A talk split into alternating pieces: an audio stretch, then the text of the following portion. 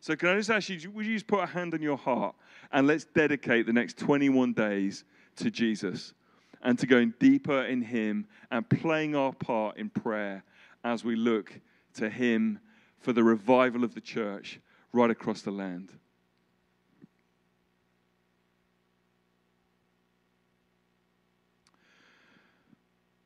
Lord, as the Bible says, we want to humble ourselves, turn aside from our own ways, turn from our wicked ways, to humble ourselves and pray and seek your face.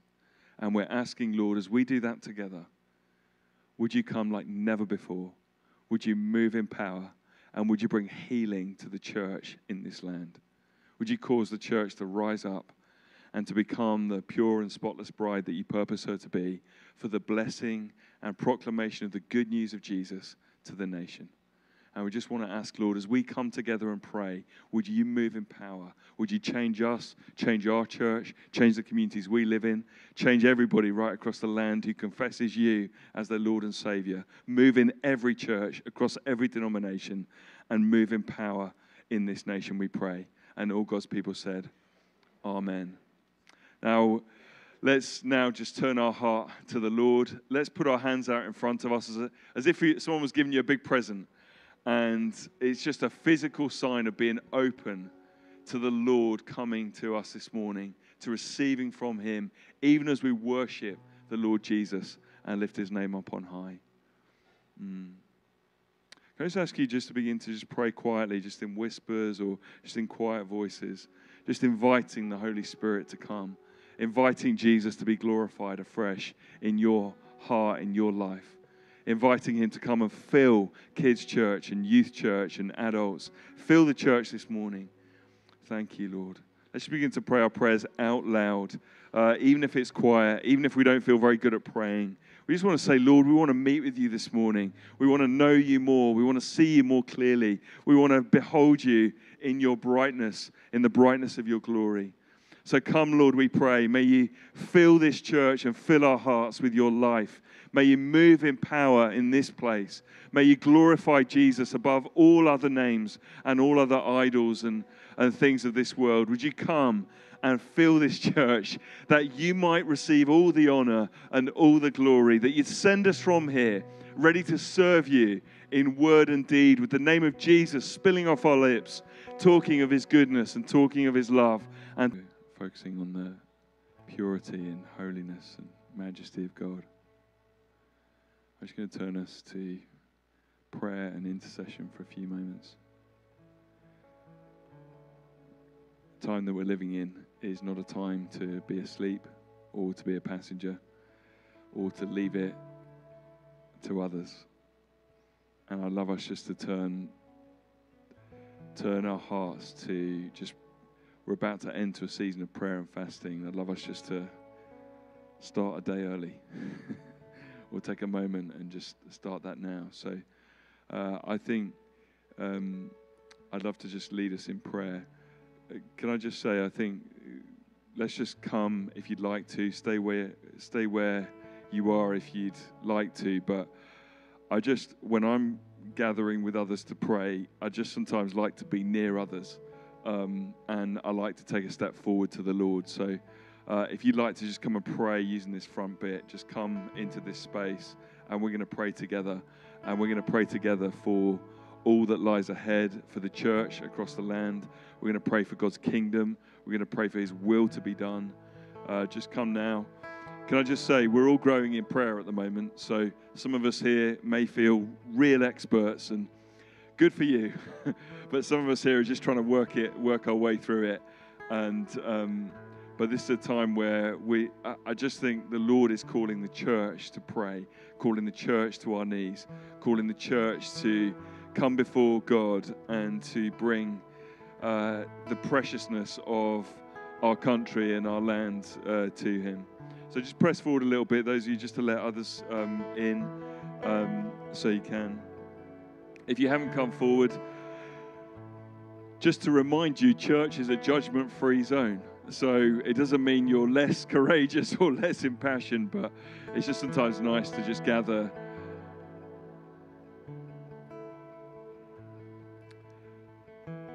And just before we begin to pray, I'd love just, I don't know where, let's just take a moment as an individual, just.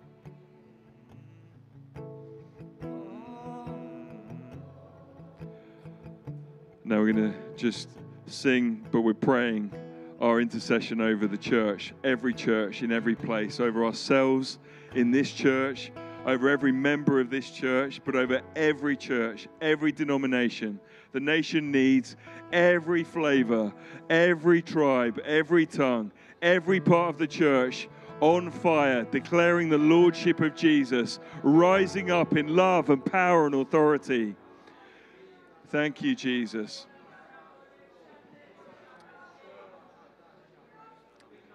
So let's let's pray over every church. And let every knee come bow before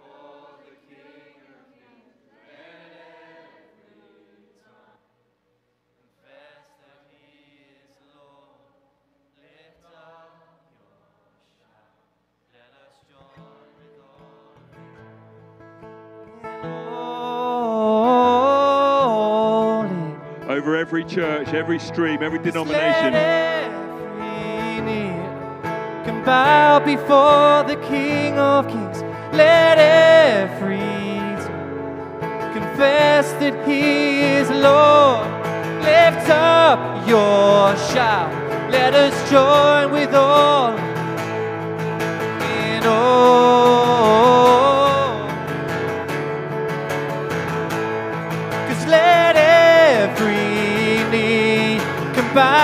Before the King of Kings.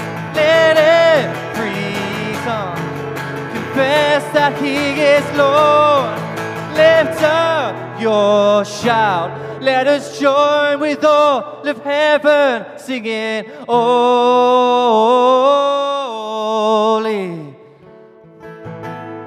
Singing, Holy.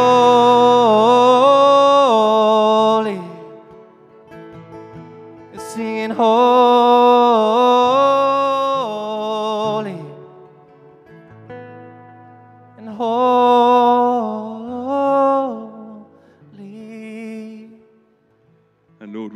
Pray for an awakening at this time, an awakening in every church. We want to pray for an awakening in every minister.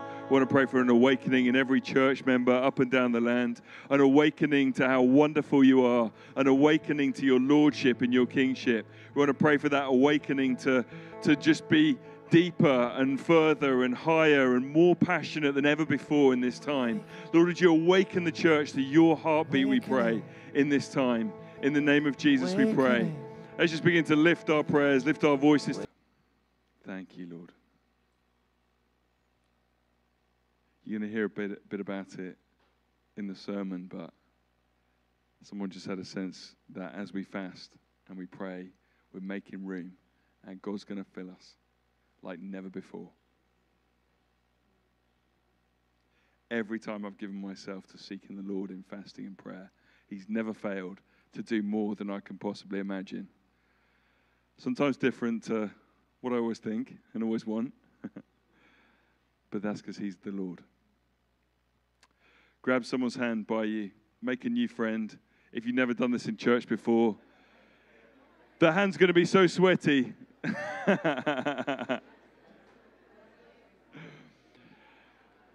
Heavenly Father, thank you that the church is in your hands, that the nation is in your hands, that your kingdom will come and your will will be done on earth as it is in heaven.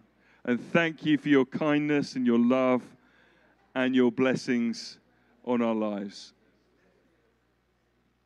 We're going to exchange God's peace. Uh, this is where we're reminding ourselves of how Jesus was slain for our sins. He was crucified that we could be forgiven and reconciled back.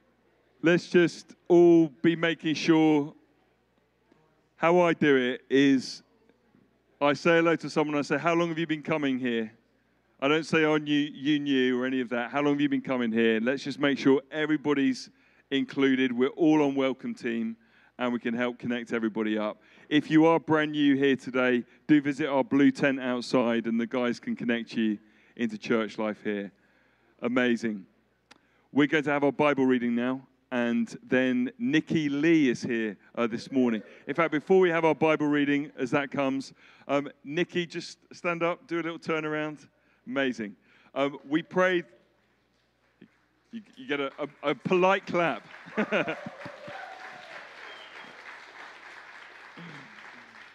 It was like one of the England batsmen who just tickled one just at the boundary, and it was like a nice little.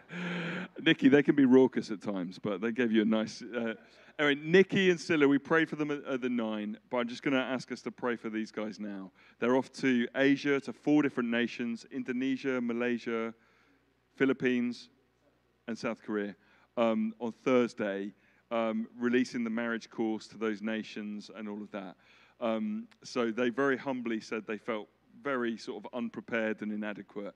Um, and so we bless them at the nine. But can I just ask you to stretch out your hands? Nicky's going to be preaching this morning, and we'll see him in a minute. But Father, we thank you for Nicky and Sila. Thank you for all that they're bringing to this, this church. Thank you for all that they give at Buncton and all round the congregations here. But thank you, Lord, that you're sending them to the nations.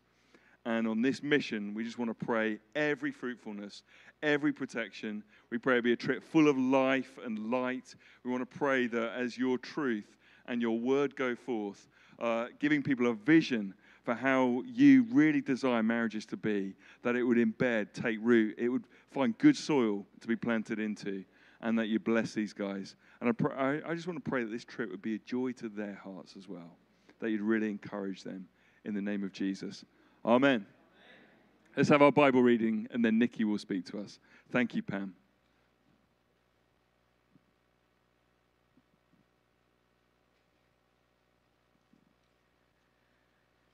So, our reading today is from Luke 6, verses 20 to 26 in the NRSV.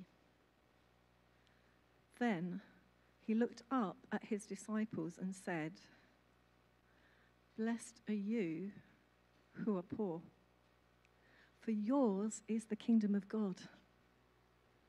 Blessed are you who are hungry now, for you will be filled. Blessed are you who weep now, for you will laugh. Blessed are you when people hate you, when they exclude you and defame you on account of the Son of Man. Rejoice in that day and leap for joy, for surely your reward is great in heaven. For that is what their ancestors did to the prophets. But woe to you who are rich, for you have received your consolation. Woe to you who are full now, for you will be hungry. Woe to you who are laughing now for you will mourn and weep. Woe to you when all speak well of you, for that is what their ancestors did to the false prophets.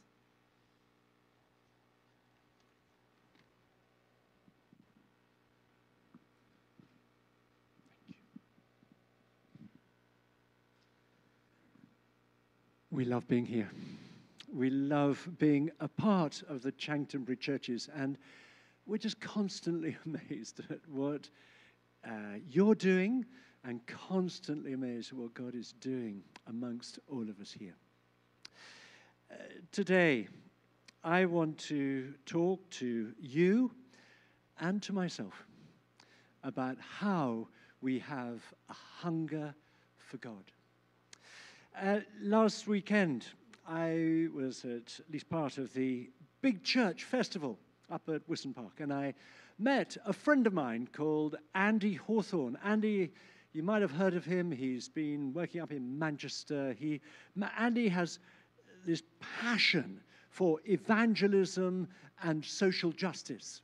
He started the worldwide Message Tribe and then the Eden Projects, taking people from wealthy areas to live in much poorer areas to bring the gospel, to bring social justice. And uh, I saw Andy on Saturday, and as always, Andy just had this huge smile on his face. And uh, he was also wearing a cap.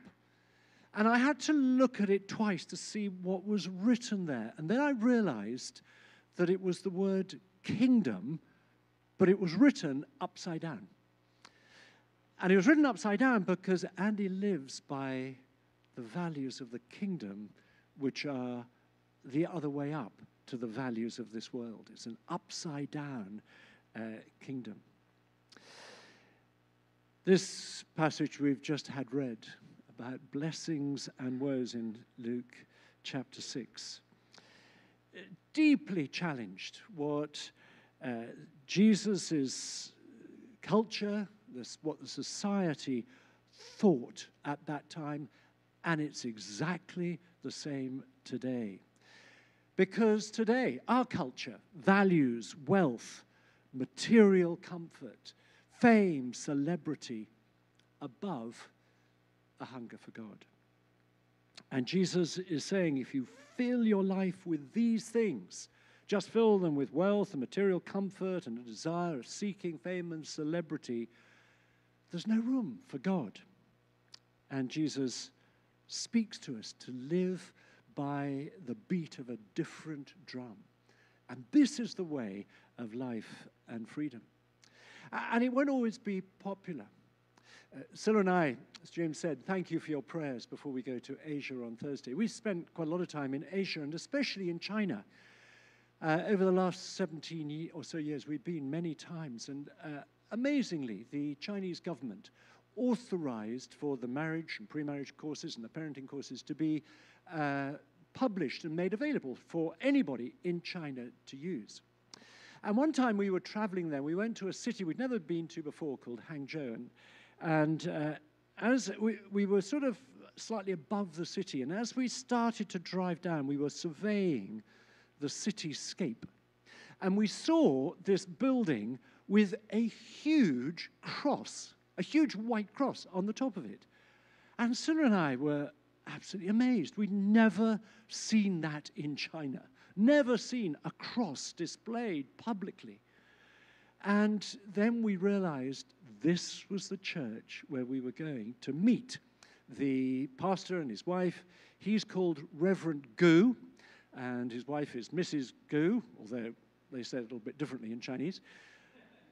Um, and this was the most, oh my goodness, a most wonderful Christian couple. We, you know that one of the amazing things when you travel a place like China, you can't speak the same language, but you feel this connection.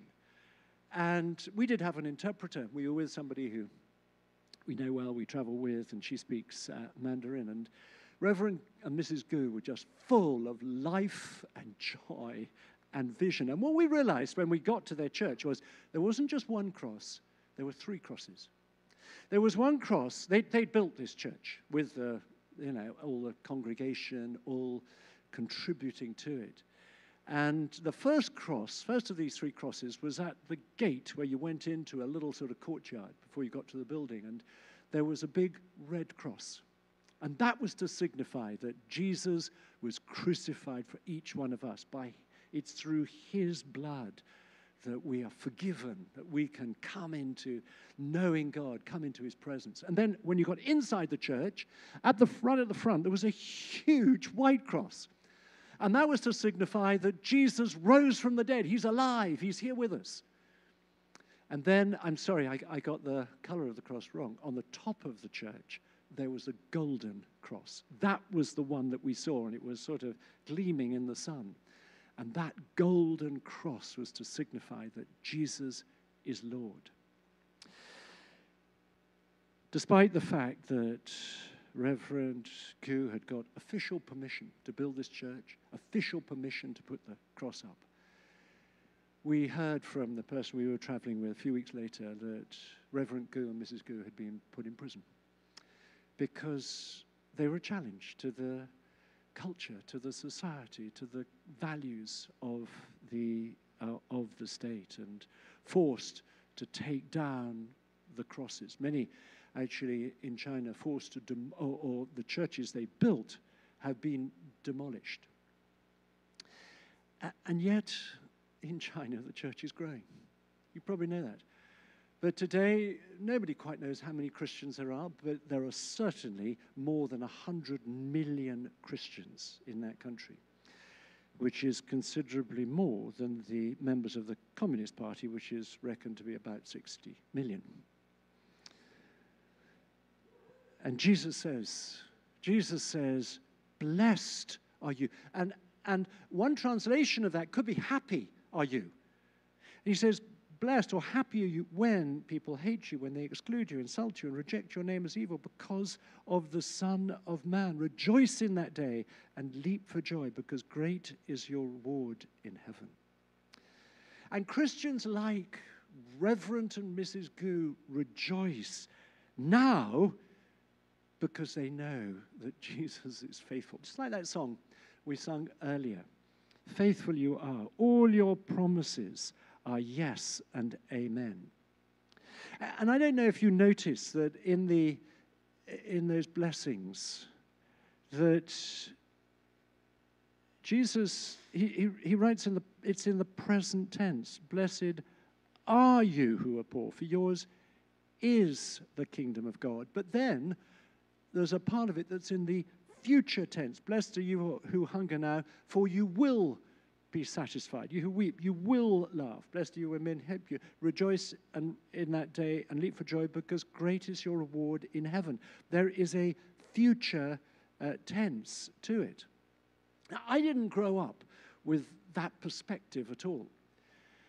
And um, I didn't become a Christian until I was, I was just 20. And I remember I just become a Christian and I was on my way to uh, Christian meeting. It was a Christian union at the college I was at. And uh, I, I came, I think, about as close to being run over as I've ever been in my life. And run over by a bus.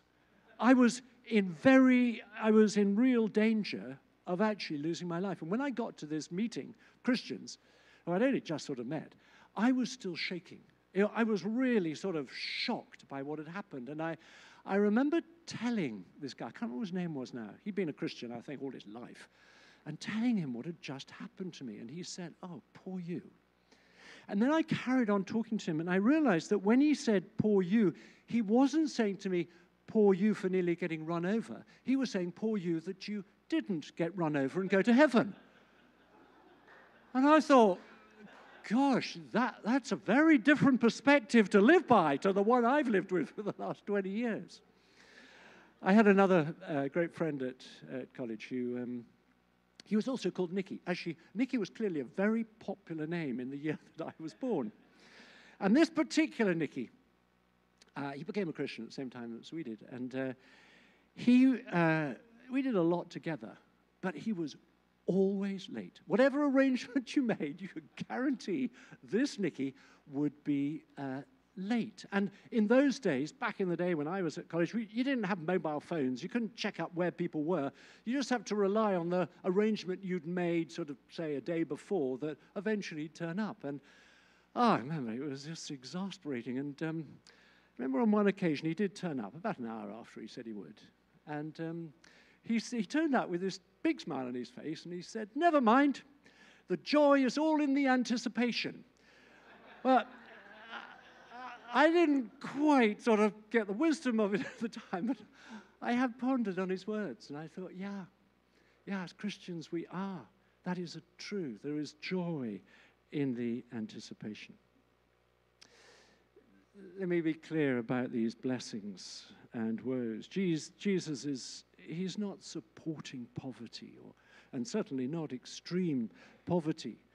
Uh, and Jesus in the Gospels, as you'll know, he, he fed the hungry, healed the sick, he, he helped the poor, he met people's needs and their physical needs. And as Christians, we are to seek to do all we can to bring an end to extreme poverty and to help those who are poor. But equally, nor is Jesus against those who are wealthy. I love the fact, James and Lou, that we're going through Luke's gospel. I, I had to check with James how long it's going to take us. I think it's two years or so to get from the beginning and the end. In all my ministry, all through the years, I've never done something like this, just working our way through our gospel. I think it's absolutely brilliant. It's, it's I think I have gained more just from going through Luke's gospel than many times just taking a passage here and there. And when we go on in Luke's Gospel, when we get to Luke 19, which I don't know if it's 2024 or 20, uh, I'm not sure which year it'll be, but it's one of the high points of the Gospel because you have this man called Zacchaeus. He's a short man, he's a rich man, he climbs a tree to see Jesus, and Jesus says, I'm coming to your house today. says, Salvation has come to this house. Jesus didn't reject the wealthy. Zacchaeus actually ended up giving away half that he owned. Jesus is not against the wealthy, but he warns of the dangers of wealth, how it can have a numbing effect on our souls, and how it can stop us relying on God, stop us looking to God for, for what we need. And that's why Jesus said how hard it is for the rich to enter the kingdom of God. And in these this passage we heard, Jesus is challenging the cultural values that we ourselves can so easily buy into. And perhaps even more easily buy into because of the wealth of the society within which we live and the values that life is about, having it all now. And the more we can get, the better. And I want to ask the question how are we surrounded by such wealth today to live out Jesus' values? And they affect the value we place on people, the value we place on things, and the value we place on our reputation. First of all, people. In the culture then as now, rich people were considered more important than poor people. And there was a distorted theology about. Actually, you see it in the Bible, it goes all the way back to Job's comforters, who thought that those who were rich were rich because they were favored by God. Rich, riches were uh, God's blessing, God's blessing on the fact that they'd lived a, a good life. And as Christians, because of Jesus' words, we're to show no favoritism. I, I want to just read to you some, some of the words that come in James's letter. And what's clear, James, um, quite probably uh, a brother of Jesus through Mary, and uh, became the leader of the church, wrote this letter.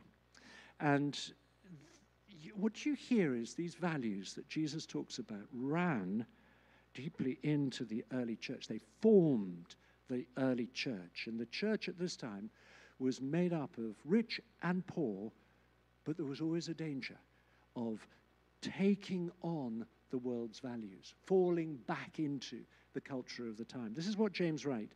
James chapter 2. My brothers and sisters, do you, with your, if we could have it on the screen, Jacob, please. My brothers and sisters, do you, with your acts of favoritism, really believe in our glorious Lord Jesus Christ? For if a person with gold rings and in fine clothes comes into your assembly, and if a poor person in dirty clothes also comes in, and if you take notice of the one wearing the fine clothes and say, Have a seat here, please, while you say to the one who is poor, uh, Stand there or sit at my feet, have you not made distinctions among yourselves and become judges with evil thoughts? Listen, my beloved brothers and sisters. Has not God chosen the poor in the world to be rich in faith and to be heirs of the kingdom that He's promised to those who love Him?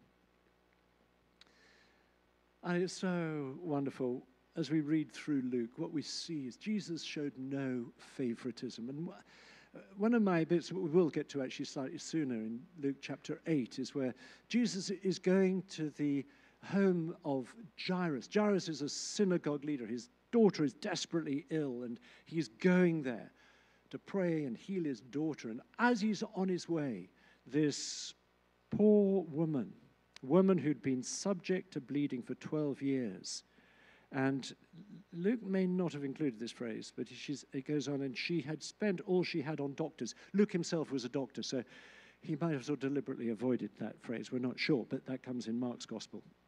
And it's one of the readings. But Jesus stops for this poor woman. And he heals her. And then he goes on to Jairus' house. And Christians have discovered again and again that when we help the poor, whether that's the elderly, the isolated, those in prison, those who don't have enough food, those who don't have enough money, we get blessed by God. I heard just this week of someone we know lives locally, very recently has started helping with the Chanctonbury storehouse and was uh, uh, delivering uh, food parcels to some desperately poor uh, families who, who live in Storrington. And she said, as a result of her experience, she said, You think you're here to deliver a food parcel. But you discover it's a gateway. And she said it's a gateway in two ways. You discover it's a gateway to get to meet and get to know amazing people. And then she said, hopefully, it's also a gateway to help them get out of their situation. And that's why we should always talk about ministry with the poor. Because when we, there's always a mutual blessing that takes place. And again, notice that thing Blessed are you who are poor, for yours is the kingdom of God. When we minister with the poor, we experience the blessing of God's kingdom. So, first of all, the value we place on people. Secondly, the value we, play, we put on things. Um, I didn't discover online shopping till fairly sort of late in the day. In fact, it wasn't until we started to move down here in 2019 that um, we'd always lived in, We'd lived in London for many years, and uh, I didn't really do much shopping at all, if I'm completely honest. But when we got down here, I discovered how convenient online shopping is. And the first thing I ordered was uh, a chainsaw. And it turned up the next day, and I thought, this is absolutely amazing. And I chopped up firewood, which saved me a lot of money because I didn't have to buy the firewood anymore. So after that, I bought a, um, a chop saw. That's a different sort of saw. Uh, then I bought a reciprocating saw. Don't worry if you don't know what these saws are, they're just different types. Some of you looking a little bit bemused. Then I discovered another uh, thing called Gumtree, where you could buy things secondhand, so I could save even more money. And I bought a bandsaw and a, a jigsaw. So I had quite a collection of saws. And then, uh, because we were renovating the property where we're now living, I bought a flat pack garage. And it was only at this point where I showed Sila how every saw that I'd bought was really important for putting up and making this garage. Living today in the society we live in, we can get what we want almost immediately at the press of a button. And if we can't quite afford it at the moment, we might well be able to get credit so that we can get it now. And, and what I discovered with my saws is it's exciting when you get it. it's really exciting to start to use it, but, but that excitement wears off after a bit. You know, you sort of get used to having it, and then you have to get the next saw to get a new shot of excitement, and then the next saw, and then the next saw. And you know the danger and whether it's with saws or anything else that you particularly want to go for, the danger is that our hunger for God is substituted by a hunger for things. And Jesus said, You cannot serve both God and money. And, and in fact, Jesus spoke more about money in the Gospels than any other single topic. And the more we have the greater the danger. And I think that's why. Jesus said, Blessed are the poor. And Jesus offers us freedom from its grip. And it is a, a, grip, it's a grip that is enforced by spiritual powers. And there are two things that are essential if we're to live by Jesus' kingdom values one is gratitude, and the other is generosity. Gratitude for everything that God provides, many of them that money can't buy. Nature, things we see all around us, the trees, the hedgerows, the, the seasons that God provides, the sun, the rain, the wind, the snow, the beauty of God's creations, and gratitude for the things that we have bought or that have been given to us, whether that's food or furniture or clothes and so on. A- and gratitude is essential. This is what um, Paul writes to Timothy. Comes in 1 Timothy chapter 6. If we could have it on the screen again, please, Jacob. And Paul writes, Of course, there is great gain in godliness combined with contentment. For we brought nothing into the world, so that we can take nothing out of it. But if we've food and clothing, we will be content with these. But those who want to get rich fall into temptation and are trapped by many senseless and harmful desires that plunge people into ruin and destruction. For the love of money is a root of all kinds of evils. And in their eagerness to be rich, some have wandered away from the faith and pierced themselves with many pains. And then, jumping down to verse 17. As for those who in the present age are rich, command them not to be haughty or to set their hopes on the uncertainty of riches, but rather on God, who richly provides us with everything for our enjoyment. Gratitude is essential, it's to characterize us. But then Paul goes on to write about generosity in verse 18. They, those who are rich in this world, are to do good, to be rich in good works, generous and ready to share, thus storing up for themselves the treasure of a good foundation for the future, so they can take hold of the life that is really life. And you know, I remember when I first became a Christian, I asked the question, well, how much am I to give?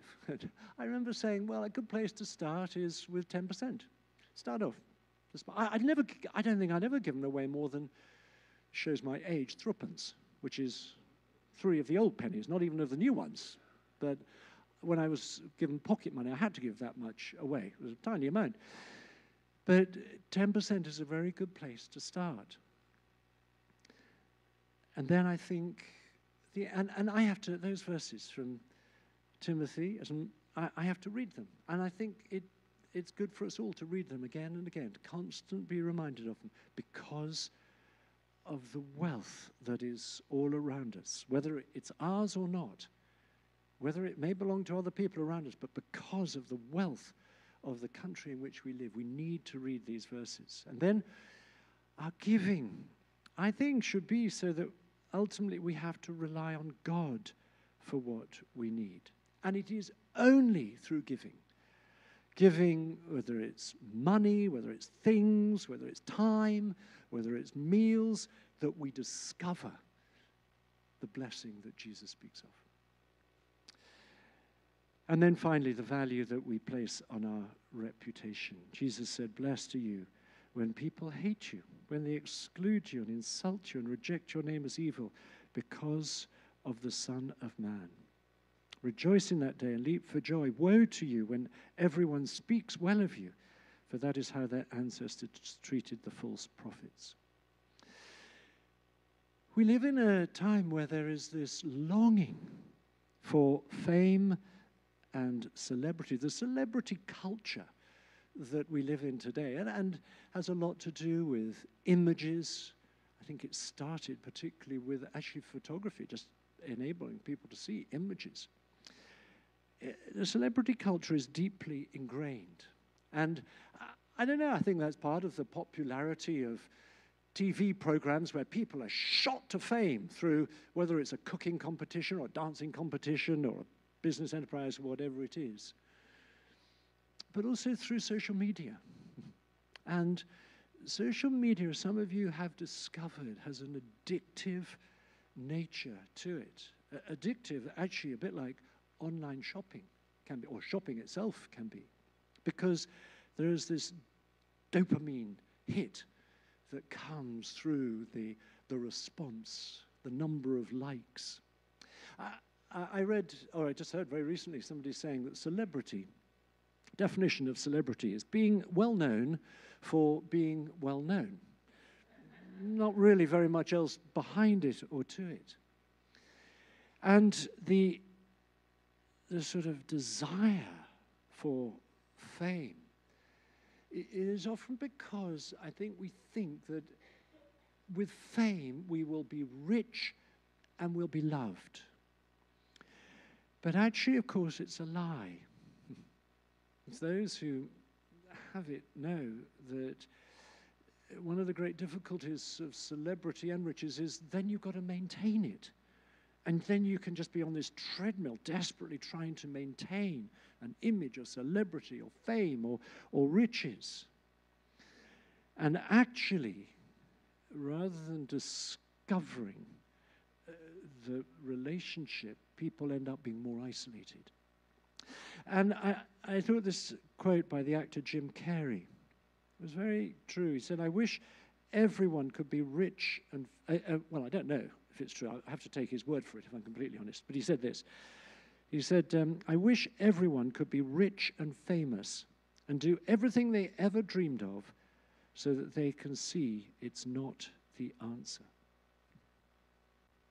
You know, being recognized, being famous is a very cheap substitute for what we're created for, which is bringing pleasure to God, living for His fame, His glory, because that's the only safe place for it. And the world's values, they can numb our souls and they can stop our hunger for God. I, I want to finish just by speaking for a moment about what we as a church are about to enter on this fasting and praying. And just to say a word about fasting, because I think it relates to this passage. Um, of course, there are all different sorts of fasting. Fast from different types of food. You can fast from alcohol. You can fast from meat. You can, you could fast from the TV. You can fast from online shopping. Stop buying saws for a while, or whatever it is you like to buy. You could. you could fast from social media. I think that's got a hold over you. And fasting, of course, always goes with prayer. That's why it's fast and pray, fasting and praying that we're about to, to enter into. It's seek, part of seeking God, calling out to Him. Now, I, I don't profess for a moment to be an expert on fasting. I am not. I haven't done it a lot, and I haven't done it for a long period when I have. But I know this. Whenever I have, it has created a greater hunger and a greater longing within me. And it's helped to reveal for me where I've allowed other things to crowd out a hunger for God. And I think it's something to do with the physical sensation of hunger that helps us to feel a longing, a longing for God's will to be done. And it causes us, as we are not fully satisfied now, to look forward, to anticipate. And as Jesus said, Blessed are you who hunger now, for you will be satisfied.